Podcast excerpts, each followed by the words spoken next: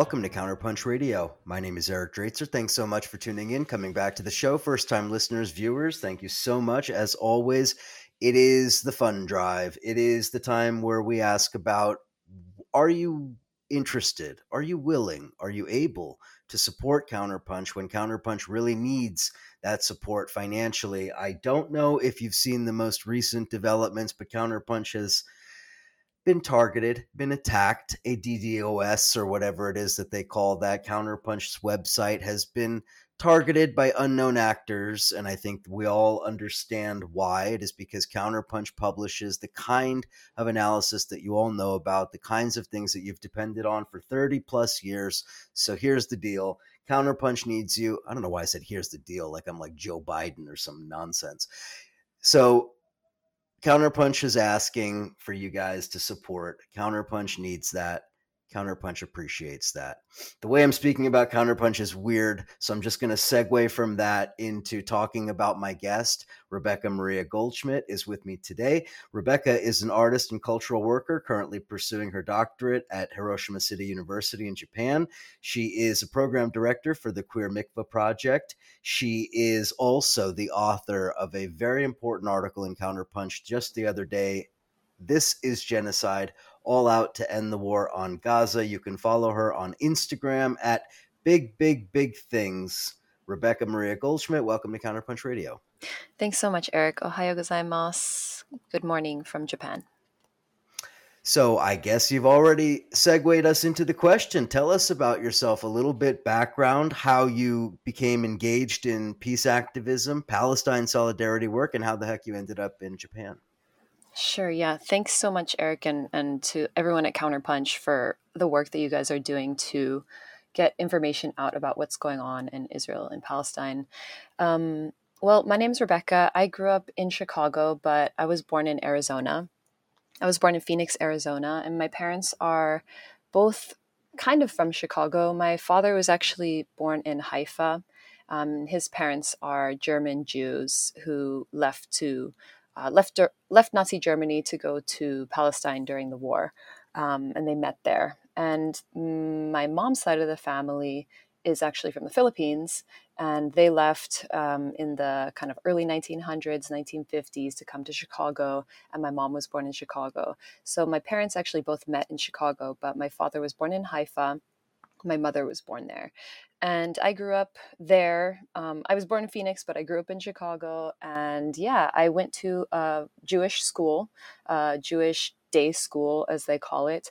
And we grew up with all the Jewish values of all the Jewish holidays, all of the, weekends going to synagogue sometimes, but basically just, it was a very American Jewish education. That was very important to my father and his parents, that we were educated in our music, in our songs, in our prayers, in our culture. And that also necessitated support of the state of Israel because, my father was born there. My grandparents had basically fled there and helped with the establishment, or were there and part of the establishment of the state.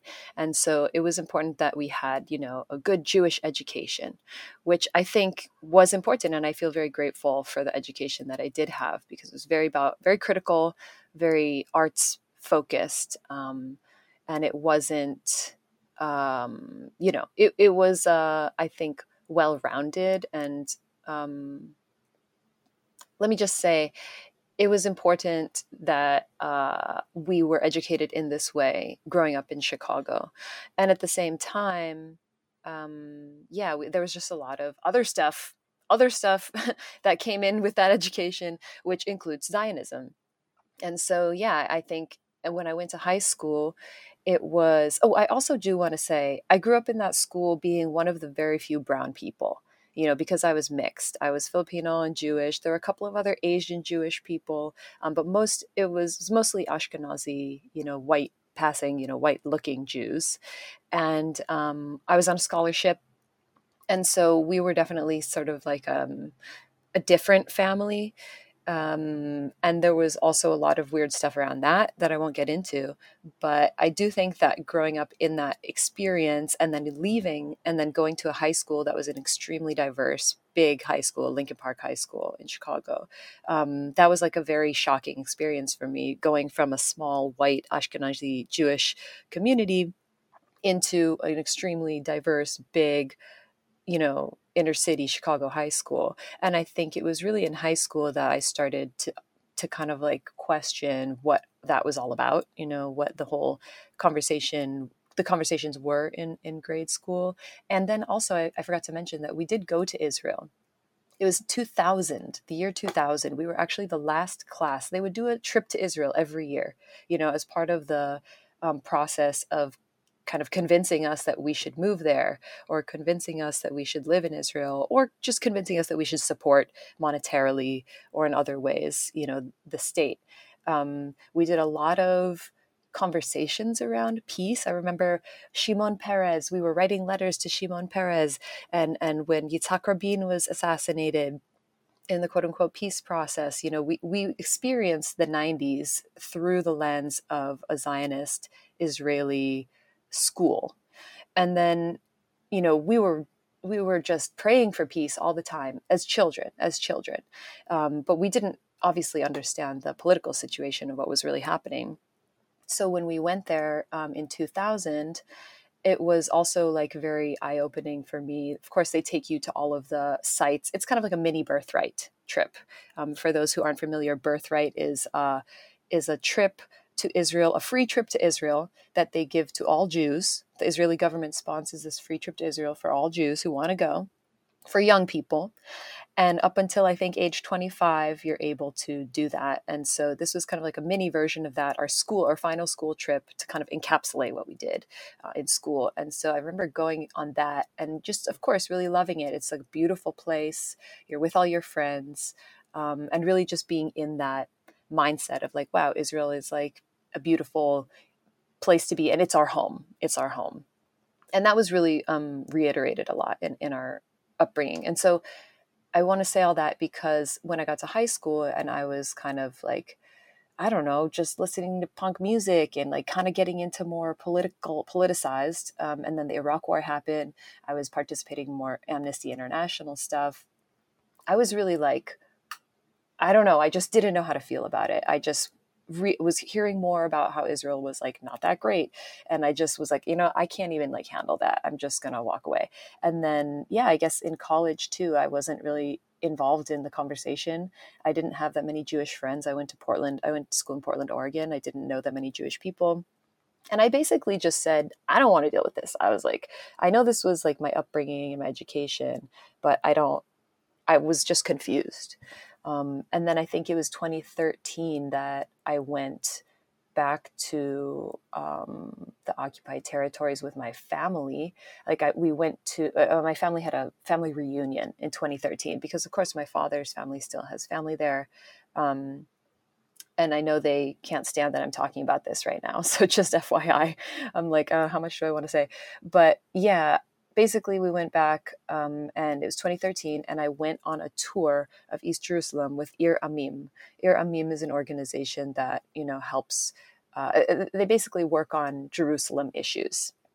And so they, a friend who was studying to be a rabbi, who was like a radical rabbi, had recommended, hey, you should, if you're going to Jerusalem, go check out Ir Amim. So they gave us a tour of different points in East Jerusalem where you could see the wall. At that time, the wall at certain points was still being built. And I took a lot of photos. I took it all on film. But, there were like the Palestinian people had put up a net to catch the trash because the Jewish people would just throw trash down into the area where they were. I remember just, the wall, the security, like all of that, all that stuff, like all of the awful things that we know to be true now, the checkpoints. Of course, I didn't, because I have an Israeli passport, because my father gave me dual citizenship, I didn't go to certain places, like there's certain places I can't go, but I also do I really want to reiterate this to the listeners, that as a person who literally has nothing to do with Palestine, literally nothing to do with that place, besides the fact that my father was born there, I actually have access to go to many, many places because of that paper, that Palestinians whose families have lived there for multiple generations, they can't even go. And so it's, I mean, there's a long, I have like so many things to say, Eric, but I think the main point is, growing up, we really did have this emphasis on peace as children. That was what we were taught. And so in my process of sort of like de-Zionizing myself and coming out of the thinking around like why I need to be in Israel, I really had to separate myself from my family and like really kind of distance myself from the ideology and the thinking, because it's just very pervasive in our community. Yeah. So would you say that you were, I guess the question really is, was there a moment of realization, or was this just a subtle process over a long period of time, or is it both? You know, it's so funny because I was just messaging a friend of mine from grade school. She was like one of my best friends in grade school. And we're just texting. We're like, this is absolutely awful. You know, what are we going to do? What are we going to do? And I said, you know, I have to tell you that I think I remember the first time that there was a crack in that vision for me. And we were talking, and I'm not exactly sure what it was about. And I wish I could remember. And I got to go look and see if I wrote this down somewhere, but basically, she's a very sarcastic person in general. And she just made some comment like, oh, well, you actually believe Israel on that one, or like something like that. And I really remember, I think I was probably like 13 or 14 or something.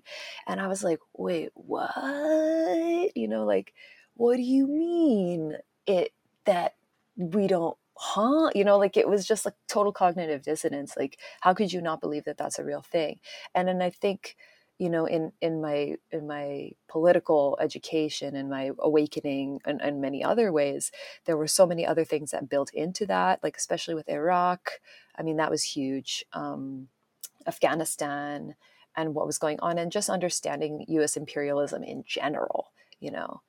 Studying Latin America, like in high school, and studying, I don't even know. I mean, I hadn't even gone into studying the Philippines at that point, but basically just, consistently being awakened to these, struggles that were tangential, human rights struggles, basically.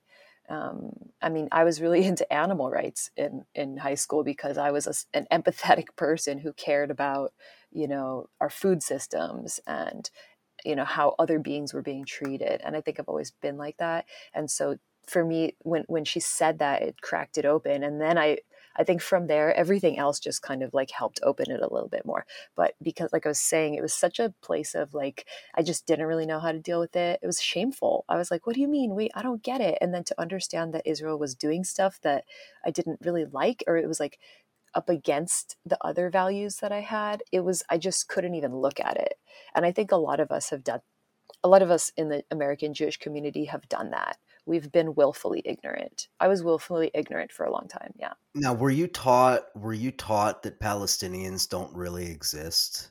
That Palestinians are kind of a creation, a political creation, that they're actually Egyptians or Jordanians or Syrians or Lebanese and whatever.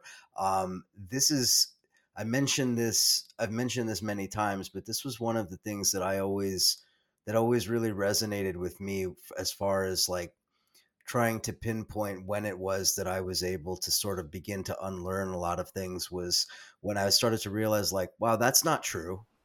You know, and actually let's figure out who these people are and what their history is. Oh, okay. So I want to know if you were taught that in your sort of Zionist indoctrination, or whatever you want to call it. And if you weren't, how did you find the empathy to sort of pull all of this apart?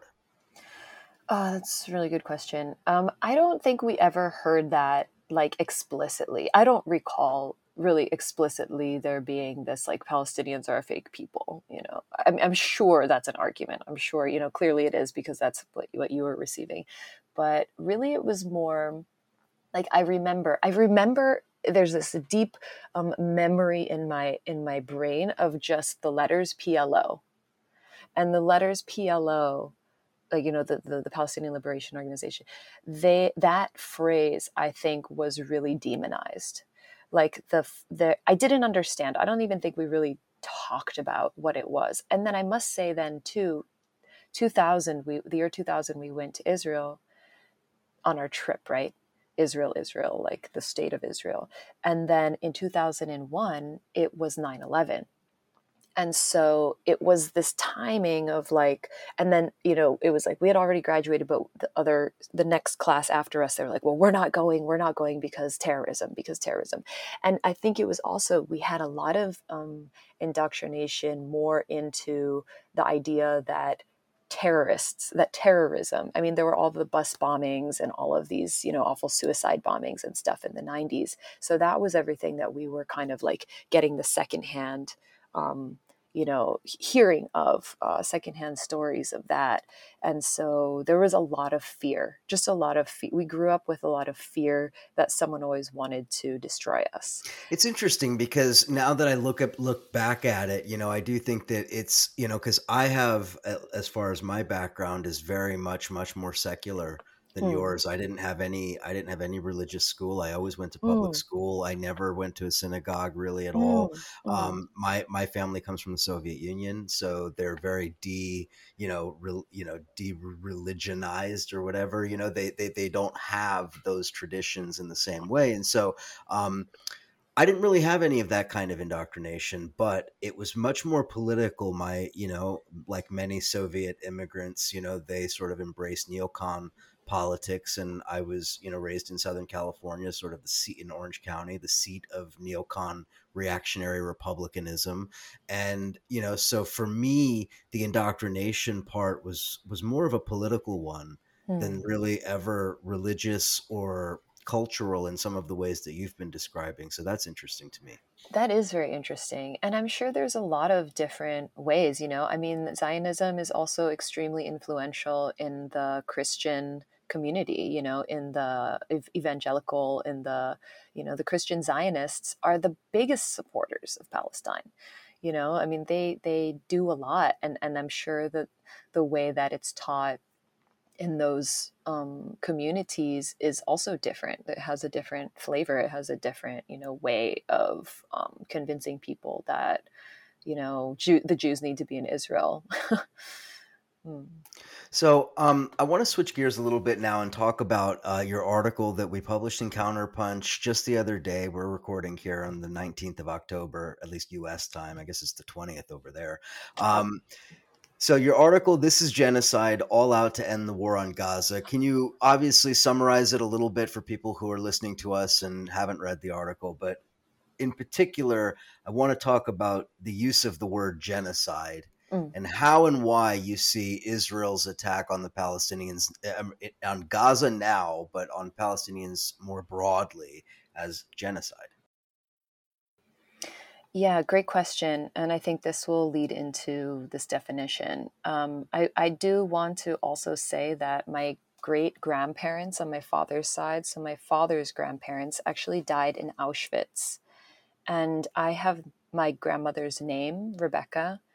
And I think, to me, this is actually one of the things that motivates me the most in my fight as an ally for Palestinian liberation, is because I do not believe that our pain and suffering, the pain and suffering of our ancestors, not only in the European Holocaust, but before that, as people who were displaced for many generations as Jews. I believe that our pain has been co-opted by a Zionist state entity, that, you know, that our stories are being used to give us a sense of unending fear. And because we have that fear, we feel the necessity to build a wall around ourselves and create a sense of false security for ourselves with surveillance technology and our military and sending all our children to be in the military. And I'm speaking as a person who has an Israeli passport, but I did not grow up in Israel. So that's very different.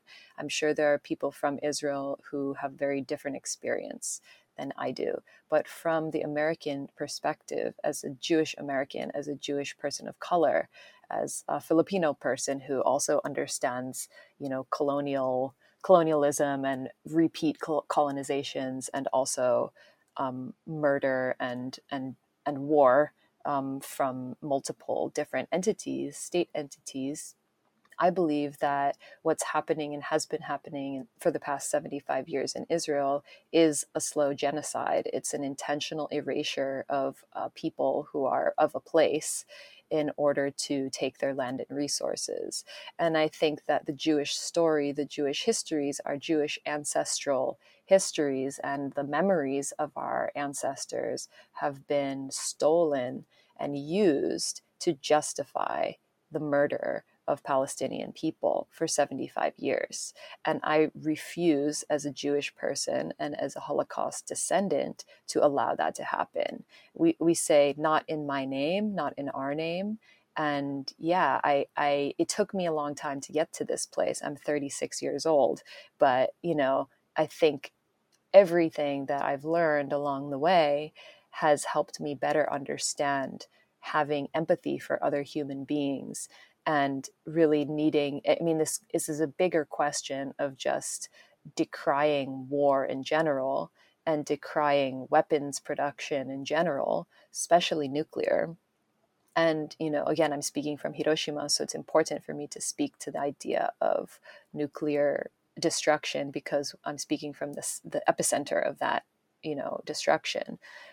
You know, weapons now, technology, we're in a totally different ballgame as we were in 1945 or, you know, even before that, and or even 48, let's just say 48, when the state was created, you know, we're in a totally different realm. And I just really, really believe that all people deserve a place to feel safe, and that our safety does not depend on weapons. Our safety does not depend on nuclear weapons. It doesn't depend on surveillance weapons. It doesn't depend on automated machine guns mounted on a checkpoint. It depends on actual peacemaking and actual communication and actual community building, like people lived in Palestine, Jews and Muslim people and Arab people for generations before this. So this is a new phenomenon for the region. I'm not saying that there haven't been conflicts or wars or whatever before that, but there have been times of peace in the region, of communal living. And we know this from, you know, people who've passed that information down to us, but the blinders have been put on us so you know, the big blinders of Zionism have really been guiding all of us in this particular way. And I'm just really urging, especially the people who are Jewish who are listening, to really dig into those stories and understand, you know, what is our relation to this place and what responsibility we have to it. Because, you know, going back to this idea of genocide is an explicit erasure of people. I think a lot of people think a genocide is like a mass murder of people. You know, it's numbers. It's a numbers game. Like, it's got to be over 5 or 6 zeros at the end of the at the end of the number for it to like qualify. But really, what it is, it's a racist, colonialist, imperialist, patriarchal method of removing people from a place and stealing their land and resources and water and other things, culture even. And so, you know, I think it's really hard to say that. A lot of people don't like that I say that. That's why we're getting cyber attacked, you know? And I think specifically, you know, speaking from Japan, you know, there's a lot of questioning even here. There's a lot of empathy in Japan for what's happening in Palestine, but at the same time, people are very scared to say the truth. And I think from all angles, everyone is scared to say what this really is. But to me, like the intentional injuring of people, the disabling of people, the limiting of people's access to water, poisoning wells, the uprooting of 1 million olive trees. If people are not aware of this, the IDF, the Israeli Defense Forces, uproot ancient olive trees. This is actually against Jewish law. There's a law in Judaism that says, even in times of war, you do not destroy a fruit tree. And the fact that, you know, they're uprooting trees because they know that the people, the Palestinian people, are so deeply connected to their groves, that the olive is the epicenter of the ecological, social relations and culture of this region, that if they destroy the trees, this is a whole other, you know, question. But if we're just looking at this from an ecological perspective, and we don't want to think about humans because we don't know how we feel about the human situation, this is an ecological disaster that has been wrought upon the place in terms of water, in terms of trees, the quote unquote, you know, making the desert bloom situation, the constant construction. I mean, there's many, many reasons in ecological analysis as to why this is disastrous and genocidal. So it's important to say that too. There's never been a genocide without the accompanying dehumanization. And this is one of the most critical, I think, elements of all of this. It's one of the ones that I try to highlight when I talk about it, is the fact that Palestinians are subhumans in the eyes of a sort of a hardened Zionist outlook, where they not only are they not deserving of a state, they're not deserving of rights that would belong to any other human being. And that, again, I mean, I don't want to harp on the same point, but that ties into this idea that they don't exist as well, right? Yes. Politically, the idea of undermining Palestinians' very existence means that you can negate their rights in all forms, right? So I think that this is also a part of this dynamic that needs to be understood.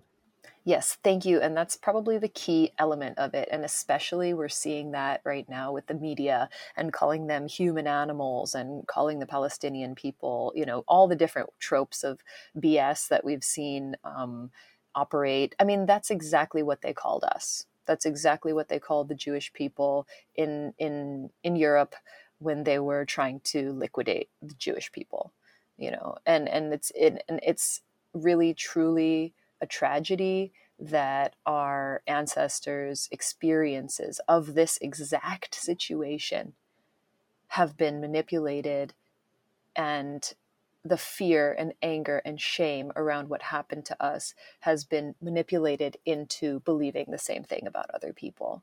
And I just want to speak as a Jewish person to say that that is not what we stand for. And yeah, we refuse to allow that to happen again to anyone, including the Palestinian people. Well, and also the political understanding is key. And it took me a long time as well, because of course they don't teach any of these kinds of things in college. They teach you all kinds of bullshit, right? So like, it really took me a long time to really understand that Zionism is actually the most reactionary political current of Jewish life of the early 20th century, that it was the one that won out because it served the interests of imperialism, and that there were very concrete historical reasons for why this all happened in the way that it did, including the collapse of the Jewish left and its sort of amalgamation in the Soviet period. Anyway, I don't have time for all that. The point being that Zionism is a reactionary colonial sort of framework, I don't want to say ultra, but nationalist and reactionary to its core. And in understanding it that way, we also understand the progression from 1948 to now, where it's no longer just a reactionary nationalist, colonialist outlook. The state of Israel is fully fascist. It has fully morphed into a fascist state with a fascist political culture and a fascist social dynamic.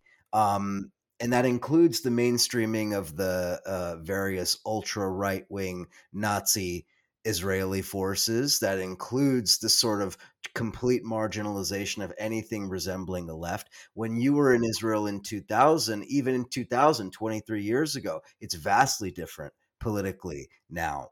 So I think we should also talk a little bit about the evolution of Israel and what that means for understanding of this genocide. I think that's a really important point. And, you know, in the past, I want to say 3 to 4 or 5 years, I've been more involved with Jewish Voice for Peace, and they are very, very active in the American Jewish community in really sounding the alarm consistently about what's happening in Palestine. And I feel like without them, I wouldn't have had this kind of education at all, because they're all such principled peacemakers and have been in this struggle for, you know, since the 90s. But I do think that the most recent developments, and if you guys have been following what's been happening in Israel with the protests and the collapse and the judicial reforms and the, you know, again, like you're saying, this awful, just fascist, right-wing, extreme, religious extremists. I don't even want to say their names, but we know who they are. Like these people who are have taken the leadership, basically taken the helm of this place, and are just going all out in the wrong way. And this is why we're in this situation, because the political development into what this is right now has been so drastic and very quick, very fast. And again, it's slow, but just in the past couple of years, I mean, again, this year was already the deadliest year for Palestinians, you know, in the past couple of years. There's so much factual information that just indicates, you know, again, more the increase of settlers occupying homes, the increase of more armed settler groups just roaming and harassing Palestinians, which they've done for years already now. But those kinds of incidents are just increasing. The reports of, you know, people just being harassed and their land being actively stolen, their homes being actively invaded, and people getting kicked out. I think because of the internet, people have been a little bit more aware of this kind of process that's been going on for a long time.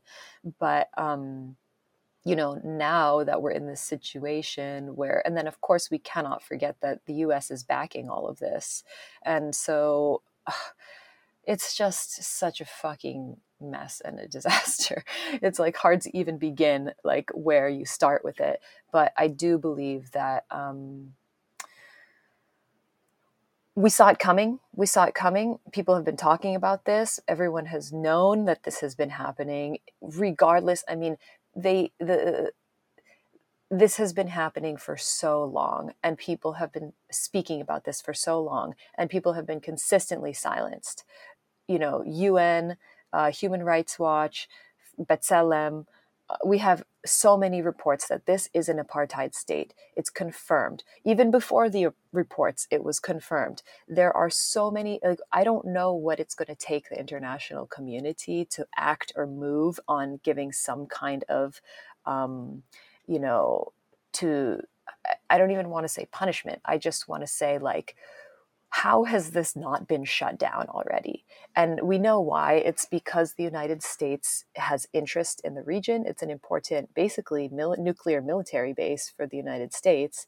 And if who can challenge that, basically? I mean, we've seen them veto all of the UN motions to do anything. And everyone's basically handcuffed in this situation. And that's why I said in my article that we have been taken, all of us have been taken hostage. We've all been taken hostage by this situation, because as much as we're screaming and demanding something to happen, you know, it's like these larger powers, the larger imperialist, corporate, nuclear weapons industry that that needs that area for what they do. And again, I also want to say that when I lived in the US-Mexico border. I lived in Tijuana for 3 years.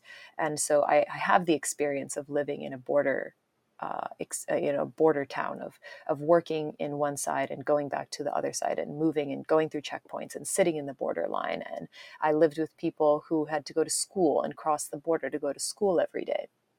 And the experience of living in a hyper surveilled area that is a militarized border checkpoint is extremely traumatizing. I mean, I was only there for a few years, but imagine the people who have to grow up in these environments. And guess what? All of those borders are just, Palestine is a testing area for all of the weapons that get used all over the world in all of our wars. All of the wars that America perpetuates, and Britain and France, and all of the Western powers are consistently instigating. Palestine is the testing ground for these weapons, and that includes border security, surveillance, cameras, all of those things. And this is why no one wants us to say this shit, is because once people understand what these quote-unquote conflicts are, we've been seeing again all of the Raytheon, Boeing, all of the stocks are going up right now because people are confirming that the weapons are working in the ways that we want them to. And to me, that is such, I have no words. I have no words for what we've seen this week. I mean, it's been horrifying. And if you're not horrified, I'm not sure who you are as a human being. Yeah. We will leave it there. That's beautifully said. Rebecca Maria Goldschmidt has been with us today. The article we've been talking about, This Is Genocide, All Out to End the War on Gaza, that's in Counterpunch. You can follow her on Instagram at @BigThings. That's 3 bigs, okay? Don't you dare try 2 bigs. It's 3 bigs. 3 people. Big things. All right. Maybe I just said it 4 times. Who knows? All right. All right, everyone. Thank you as always. And we will chat again very, very soon.